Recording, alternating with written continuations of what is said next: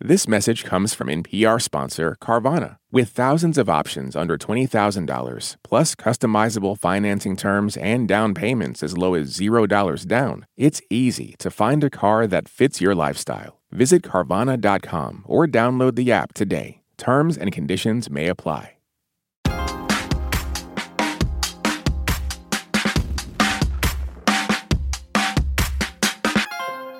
Every year, thousands of people flock to the French Riviera to watch movies, make movie deals, and see their favorite movie stars.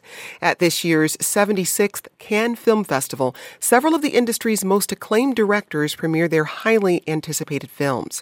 Among the titles this year are Martin Scorsese's Killers of the Flower Moon and Wes Anderson's Asteroid City. The festival is also unfolding amid a backdrop of social and political unrest in France and a Hollywood writers' strike now in its third week. So, how are critics responding to the film's showing in Cannes? What's standing out? And what does this moment in film history mean for the uncertain future of the film industry itself? We'll take a closer look at the good, the bad, and all the in between with our guests who join us from the south of France. I'm Jen White. You're listening to the 1A podcast, where we get to the heart of the story. We'll be back with more after this quick break. Stay with us.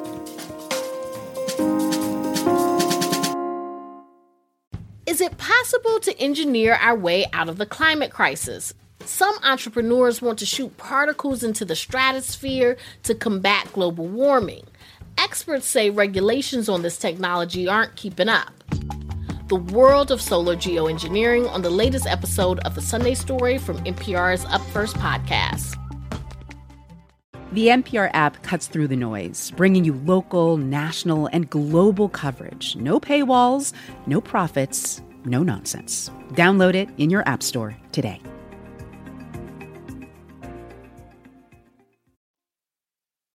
I'm Rachel Martin. You probably know how interview podcasts with famous people usually go. There's a host, a guest, and a light Q&A. But on Wildcard, we have ripped up the typical script. It's a new podcast from NPR where I invite actors, artists, and comedians to play a game using a special deck of cards to talk about some of life's biggest questions. Listen to Wildcard wherever you get your podcasts, only from NPR. From your car radio to your smart speaker, NPR meets you where you are in a lot of different ways. Now we're in your pocket. Download the NPR app today.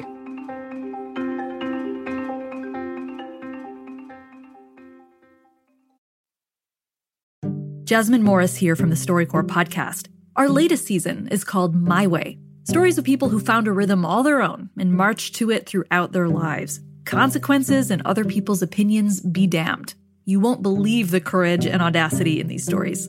Hear them on the StoryCorps podcast from NPR.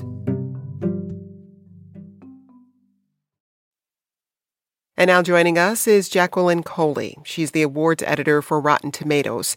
And also with us is Kyle Buchanan. He's a pop culture reporter and the award season columnist for the New York Times. Thanks to you both for joining us. So, Kyle, this is not your first Cannes. How does this festival compare to those of the past few years? Uh, I think it's Cannes firing on all cylinders. You know, it took a little while, as many things did, to come back from the pandemic. And the thing about Cannes is it really can't be scaled down. The whole thing about Cannes is it's maximalist. It's the biggest red carpet, the biggest stories, the biggest controversies, and films from some of the biggest directors in the world. And this year, it's really got all of those things happening huge headline making controversies and huge revered filmmakers making some of their best work. And for those of us who've never attended Cannes, just explain the layout, how a day it's sort of scheduled so that people can see all of these various films? Yeah, I mean, it's pretty hectic as somebody who's trying to fit his schedule together like Tetris pieces. Uh, there's typically two really big competition premieres every day. Uh, but there's a lot of really big things that aren't even in competition here. For example, uh, Martin Scorsese's Killers of the Flower Moon. Or last night, there was a two episode premiere of The Idol, uh, an upcoming HBO show that had a really splashy debut. So the uh, ability to see these things is always tricky. Uh, you know, the big premieres are where you might have heard of those epic length standing ovations, but there's also press screenings happening usually around the same time. And there, you might even find booing. Those can be awfully uh, saucy. Uh, Jacqueline, how would you describe the mood in Cannes? Uh, cinematic feudalism, as I like to say, uh, in the best way possible. Explain. This is the way I put it. There is a hierarchy to Cannes that is something that you can only appreciate the first time that you get here, in the sense that you will literally be steps away from the most glamorous, well connected people in Hollywood. And you will also see a French student sitting with a sign that says, Do you have a ticket to this show, s'il vous plaît? Mm. So it's really egalitarian in certain respects because people line up at 8 a.m. for the chance of being able to go to a Cannes premiere. And they're decked out in their finery because of the um, exclusive wardrobe. And um, everyone walks on the red carpet and they expect you to, when you go to a gala premiere, dress as if you're going to the red carpet. And so, again, it does really harken back to a different time in certain ways because access and availability is definitely based on how many years have you been going to Cannes, which outlet that you're writing for. But the chance to literally brush elbows with the glamorous and most glitzy part of Hollywood is there for anyone if you put your ingenuity to it. So, like I say, cinematic feudalism. well, as I said, the festival is happening against the backdrop of massive labor union protests in France and alongside a writer's strike in Hollywood that's unlikely to be resolved soon. Kyle, what are you making of this particular moment in movie making business? I mean, it's a real inflection point in a lot of ways. And during a lot of the press conferences, people have been asked about the writer's strike. Uh, another thing that I think is is intersecting with Cannes this year is uh, treatment of and depiction of women. You know, this is always a, uh, an ongoing narrative in Cannes because I think more than most major film festivals, Cannes was very slow to achieve anything even resembling equitable conditions when it came to female filmmakers. We've had more of those recently. We've even had female filmmakers win the Palme d'Or. Uh, you know, uh, Julia Ducournau's Titane uh, recently won. Uh, but still, there's a lot of controversy over things like, you know, uh, the opening night selection being Jeanne du Barry, starring Johnny Depp, who has not made a, a major Hollywood film since uh, his bruising trial with Amber Heard, his ex-wife. And then last night's premiere of The Idol had a, a lot of people talking about its intense sex scenes and, and, rampant female nudity. So these are these are ongoing narratives that I don't think will be resolved anytime soon. Well, prior to, a, to the festival, an open letter signed by 100 actors criticized Cannes organizers for letting Depp attend. Uh, Depp won a defamation suit against his ex wife Amber Heard last year after she accused him of physical, sexual, and emotional abuse. Depp responded to the criticism in a press conference last week. When you're asked to resign from a film you're doing because of something that is merely a bunch of kind of vowels and consonants floating in the air. Um, yeah, you feel a bit boycotted. Do I feel boycotted now? No, not at all. Um, but I don't feel boycotted by Hollywood because I don't think about it. I don't think about Hollywood. I don't. Uh, I don't have much further need for Hollywood myself. Now, you mentioned Kyle, the film Johnny Depp is in, Jeanne du Barry Uh, the director of that film, Maïwenn, is being sued for assault after spitting on a journalist in February. And Catherine Corsini, the director of Le Retour, is facing allegations that she didn't take proper care of minors during the shooting of a sex scene in that film. Members of the crew and young actors also say they were mistreated before and during shooting. Corsini has denied wrongdoing. Jacqueline, what is it about Cannes that you have controversy and the art of filmmaker making sort of converging in one place? Is it something specific to this festival? I, I, do think it is something very specific to this festival, and it has a lot to do with the French um, establishment that it gave birth to it. I mean, this was the place where the new wave of French cinema literally said the revolution is outside. We have to end the festival. That sort of speaking truth to power and and using the festival as an opportunity to protest has essentially been a part of the festival for as long as we can remember, whether it be the inclusion of certain people, the depiction of certain scenes. And it is inherent to the festival more so than any other one. I would say, in the same sense of the French spirit to strike and to speak to the injustices that they feel immediately and say, we will not take this anymore, that breathes within the lifeblood of Cannes. And you can't separate it any more than you can separate the French subtitles on screen. I think folks know that going into it. And so what you actually see with a lot of these press conferences is the assembled crowd are expecting it. They're expecting that sort of, I would say, at times confrontational querying as to where you stand on these vital issues of the world. And I think in that respect, it is interesting and unique, and it doesn't stop people from showing up, which I think is also interesting and unique to the festival. Well, how was Jeanne du Barry received, considering the controversy surrounding Johnny Depp and the director of the film, Maïwenn? Um, I'll come to you, Kyle. Somewhat indifferently, to be mm. honest with you. Uh, it's a classic can opener in that it's. Uh, it quickly recedes from memory and is, is you know sort of supplanted by bigger, more prestigious films as the fest goes on. Um, you know, Johnny Depp's role in it is while significant, uh, not he's not the protagonist. That's Maïwenn who directed it and cast herself as the lead. It really is sort of you know a vanity project for her, and it's not really Depp doing you know the, the character work that made him famous. Although he does speak in French in it. Um, but, you know, uh, to, to piggyback off of what Jacqueline was saying, I, I do think that for all those, you know, uh, welcome controversies, a lot of these controversies are happening because the French film industry needs a little bit of rehabilitation. You know, that open letter really pointed out that in a lot of ways, the French film industry is still so retrograde um, and still so willing to let, you know, a lot of men who have extremely checkered pasts retain the amount of power that they always have instead of facing consequences. And yet, Jacqueline, people continue to show up at Cannes. So, is there any uh, motivation on the part of the film festival to make any changes? And I think that is the the crux of it because I don't even think it's also the festival. It is the people that pay their bills. Mm. Let's look at some of the premier sort of uh, sponsors of this festival. This is as elite and exclusiary as you can get, and so those folks feel at home with that. And I hate to say that as like a, as an abdication of how awful this is, but it's almost like the festival is not incentivized to it because the festival makes you very well aware from the first time you're here, and this is now my sixth Cannes, that you are lucky to be there. They are very much much of that mindset. They do not make it feel like the festival is there to bend to the wills of whatever is happening around it. It is the festival, and you will come and be invited into their world. I do not in any way think that that is going to be something that they're going to be able to continue in modern filmmaking, as it is such a progressive art form to begin with. It is always challenging both the audiences and the filmmakers to do more and be more. But for right now, they seem thoroughly ensconced in their ways. And despite I would say, rapturous calls from the assembled masses to change that.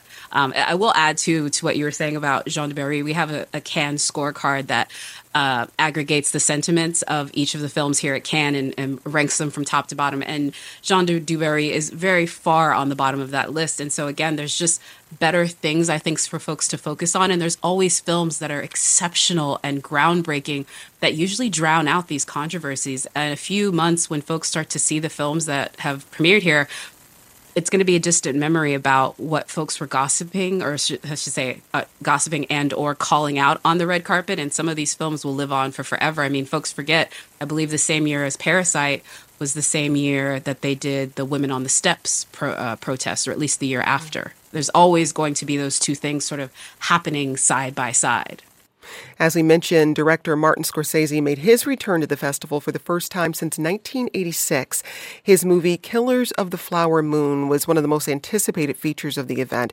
The movie centers around the murders of several Native American oil tycoons in the 1920s. Here's what the film's star, Leonardo DiCaprio, had to say about the premiere over the weekend.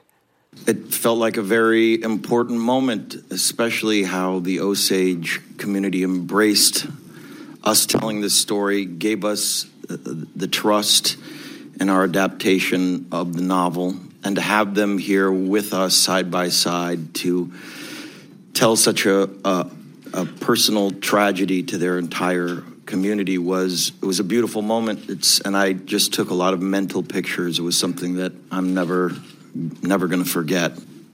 And we should mention the film is an adaptation of the book Killers of the Flower Moon The Osage Murders and the Birth of the FBI by David Grann. Jacqueline, the three and a half hour long movie received a 10 minute standing ovation from audiences in Cannes. What did you think of the film? Um, I honestly felt the film is brilliant filmmaking. It's Martin Scorsese, and it is again one of the highest rated films on our scorecard over there. So I think critics and audiences so far have well agreed. Um, the standing ovation with a, with something like Martin Scorsese for that moment, the ten minutes is remarkable, but a lot of that is for Martin Scorsese returning to Cannes with an incredible film that folks have been waiting on because he got about an eight minute standing ovation just for walking in the door. so I'm not trying to take anything away from the 10 minute standing ovation because it was remarkable and it is definitely one of the most uh, well reviewed films of the festival. But I always tell people to approach films like this with caution because of the star power mm-hmm. that filmmakers like him and Quentin Tarantino and Spike Lee and when they walk into the Croisette, it is like the Beatles in the the height of Beatlemania. There is a a vibe. There was people lining up for Killers of a Flower Moon for five hours at the chance wow. of getting a ticket. Several people turned away. Um, I would say it is similar to when I saw Once Upon a Time in Hollywood here a few years ago. It was that same vibe of like the presence of this person can often outshadow the film. But the film is incredible. The story of it is remarkable. But more so than Leonardo DiCaprio, Lily Gladstone, who stars in it, who Kyle did an incredible video of her standing ovation at the end of the night and her having her moment. She is someone who I just believe the gates of Hollywood should open up to because her performance is absolutely riveting. She was to see that performance by an indigenous actress to have that moment it, it must have felt like what it felt like to be in the audience when you know Singleton brought his first film when when Do the Right Thing came, when Menace to Society came. This is a moment of not just representation but of cinema and telling a really incredible story. And also shout out to Jesse Plemons, who uh, yet again is probably going to walk his way to an Oscar playing the the smart guy in the room mm. towards the end of the tale. Well, speaking about indigenous representation.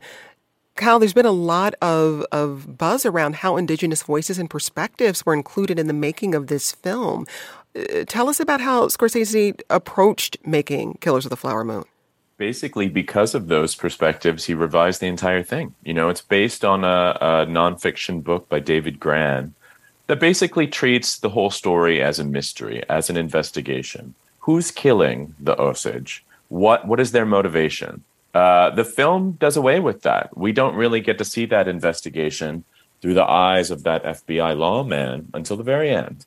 Instead, it really plants us with not only those Osage characters, including the woman played by Lily Gladstone, but DiCaprio and De Niro, who are the two white men perpetrating this massacre.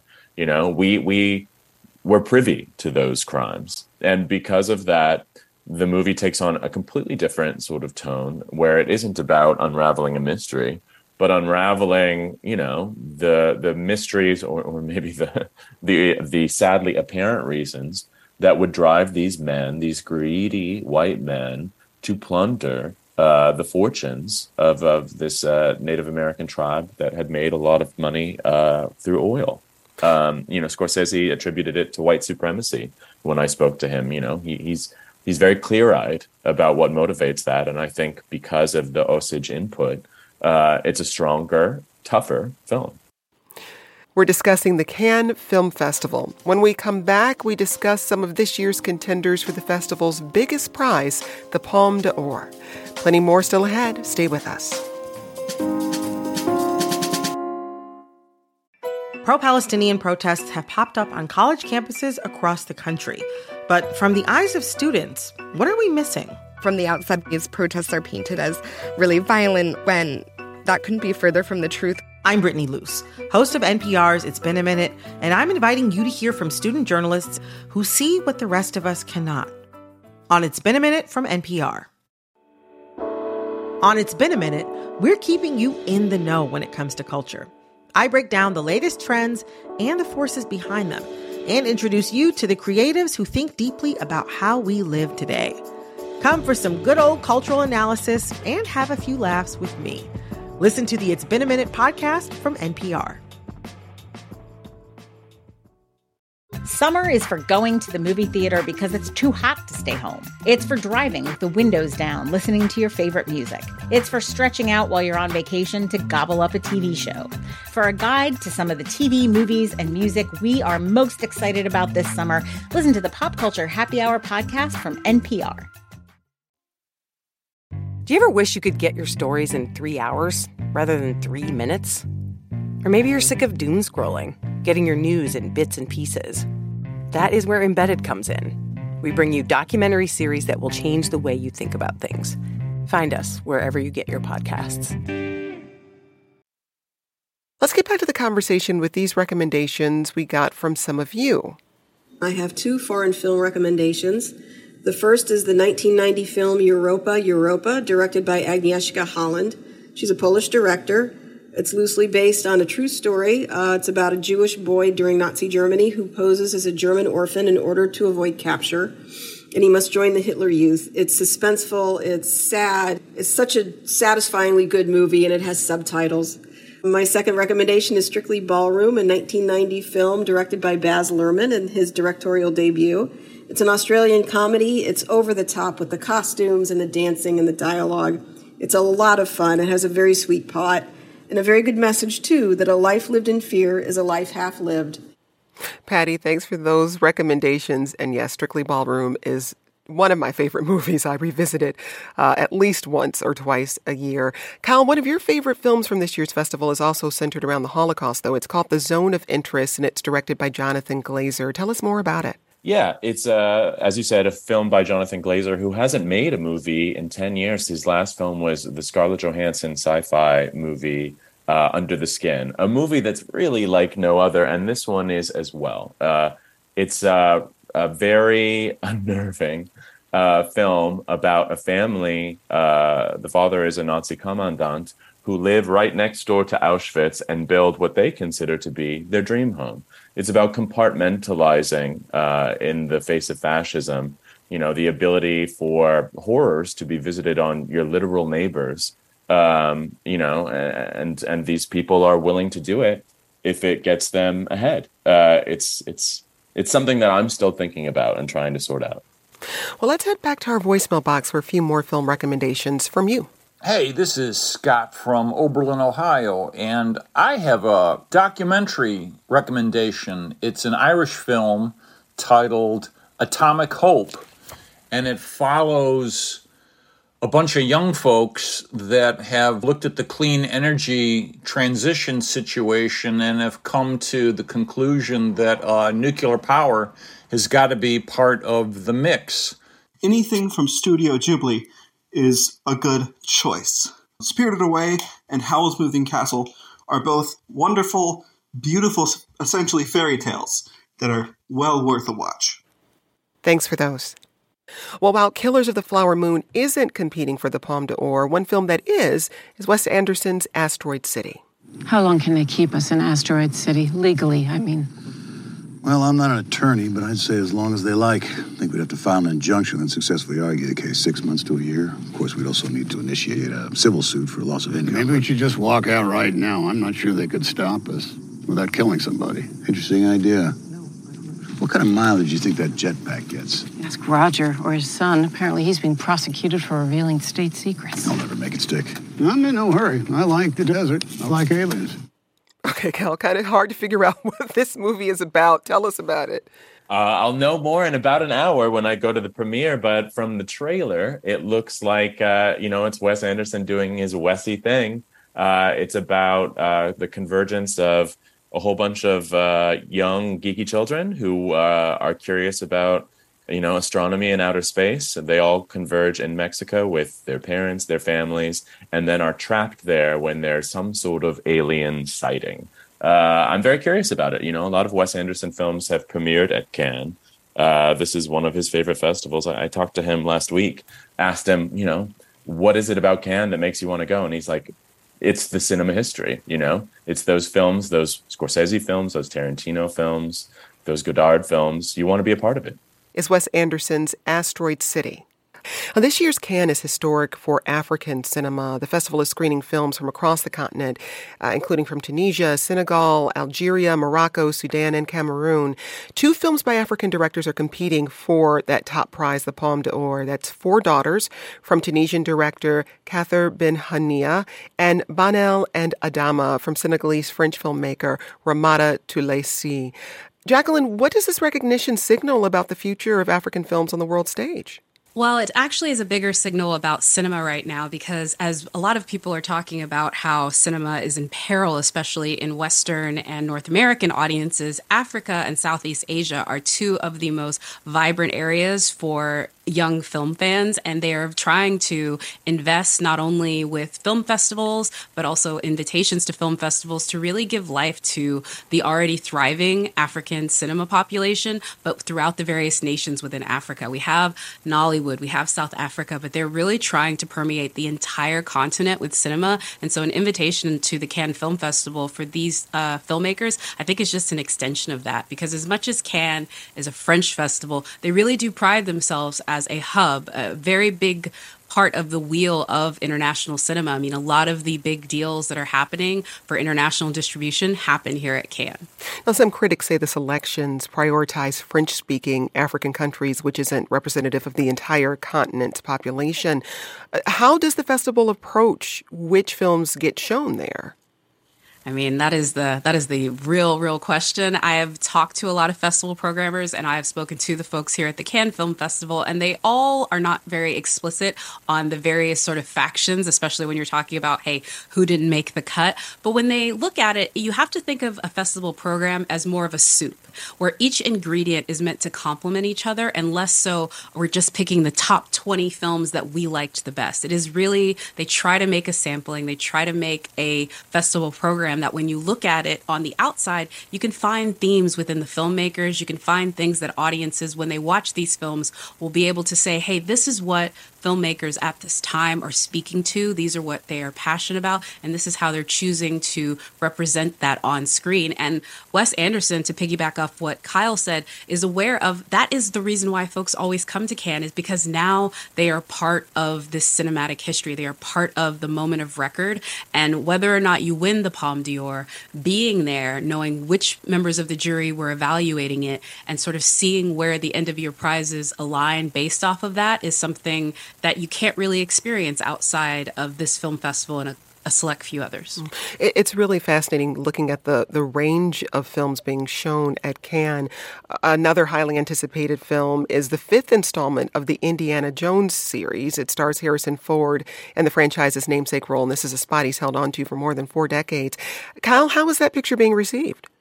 I wish it had been a little better. okay, okay. It disappoints me to say so. Um, it, I think it got somewhat mixed reviews. You know, the studio was hoping for a launch akin to Top Gun Maverick here last year. You know, that same play of nostalgia, of, you know, hits the spot blockbuster filmmaking.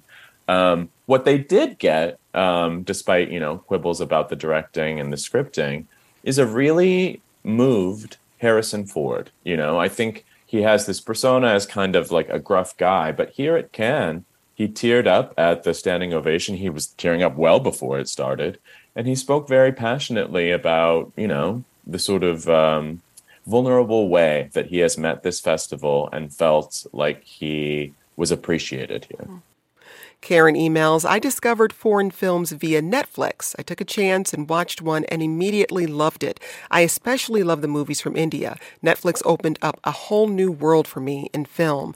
You know, some people would argue, argue that in the age of streaming, the influence of film festivals like Cannes is diluted. Jacqueline, what's the case for continuing this festival or, or others like it?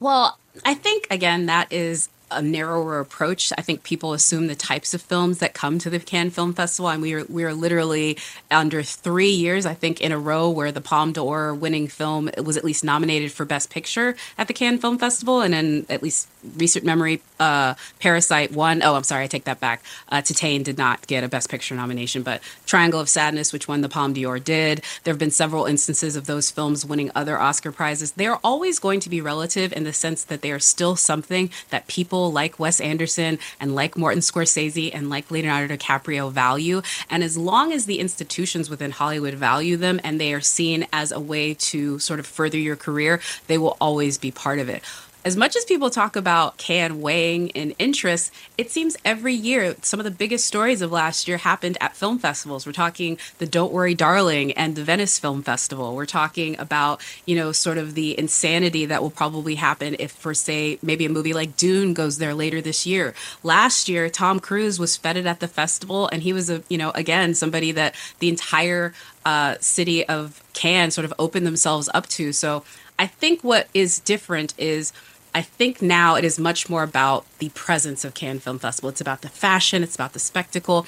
It's not necessarily always going to be about each individual film that is premiering there. They're not all going to get that prize, but I think all eyes are still turned here. The headlines for films like The Idol really sort of prove that. Mm. Kyle, I'm wondering about some of the conversations you're hearing at the festival. When we talk about the Hollywood writer strike, one of the big issues for those writers is the presence of AI and how that could potentially change screenwriting. What are you hearing around that? I think this is the sort of festival where you want to have those conversations because you only get in the can if you're inspired. You know, there's a lot of uh, Hollywood executives who would love to use AI. You don't have to pay it. You can just generate some sort of formula. But the thing that that AI lacks is inspiration. You know, the thing that I, that AI lacks is that idea, that that extra bit of artistry that distinguishes a movie in an era where there's so much content. You have to be unique if you want to stand out these days, and that's what these filmmaker ha- filmmakers have in spades that AI just simply can't replicate. Well, we heard from Yvonne, who has some recommendations. I have so many, but here are three. Departures is a Japanese film subtitled about fear of living and the beauty we can find in the journey of the departed. The Rapture is a truly stunning movie about what we believe, and Made in Heaven is a gorgeous love story about possibilities.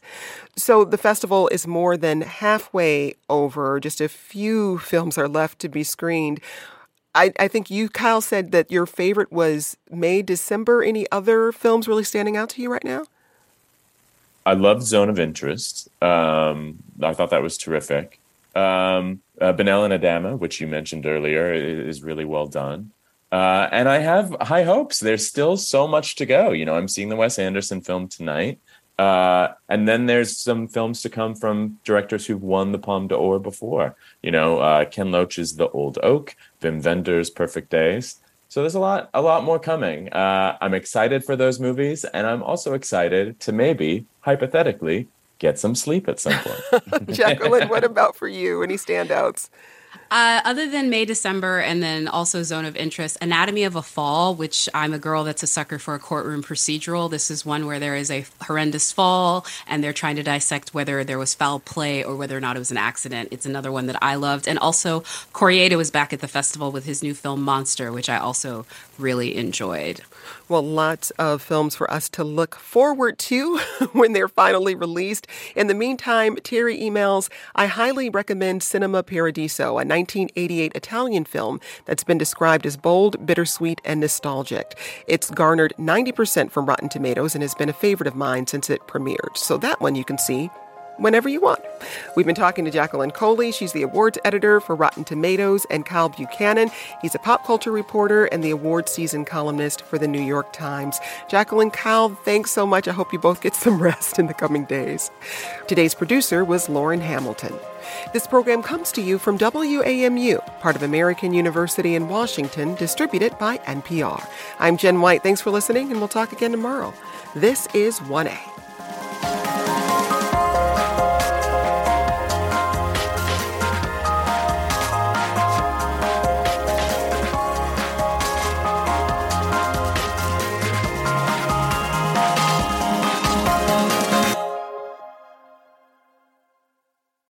I'm Jesse Thorne. Why did Cole Escola write a bonkers, extremely fictionalized play about Mary Todd Lincoln? Well, you know, it was 2020 and we were all so isolated. I, I just started doing research. On, but the truth is, I, no, I just thought of it. We'll talk about that and more on Bullseye from MaximumFun.org and NPR. Hey, I hear you have a birthday coming up. Yeah, you. If you're listening to this, that means you have a birthday coming up eventually. And here at Life Kit, we want it to be a special one.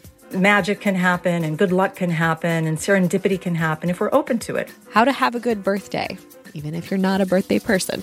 That's on the Life Kit podcast from NPR. There are a lot of issues on voters' minds right now. Six big ones could help decide the election guns, reproductive rights, immigration, the economy, healthcare, and the wars overseas. On the Consider This podcast from NPR, we will unpack the debates on these issues and what's at stake. You can listen to NPR's Consider This wherever you get your podcasts.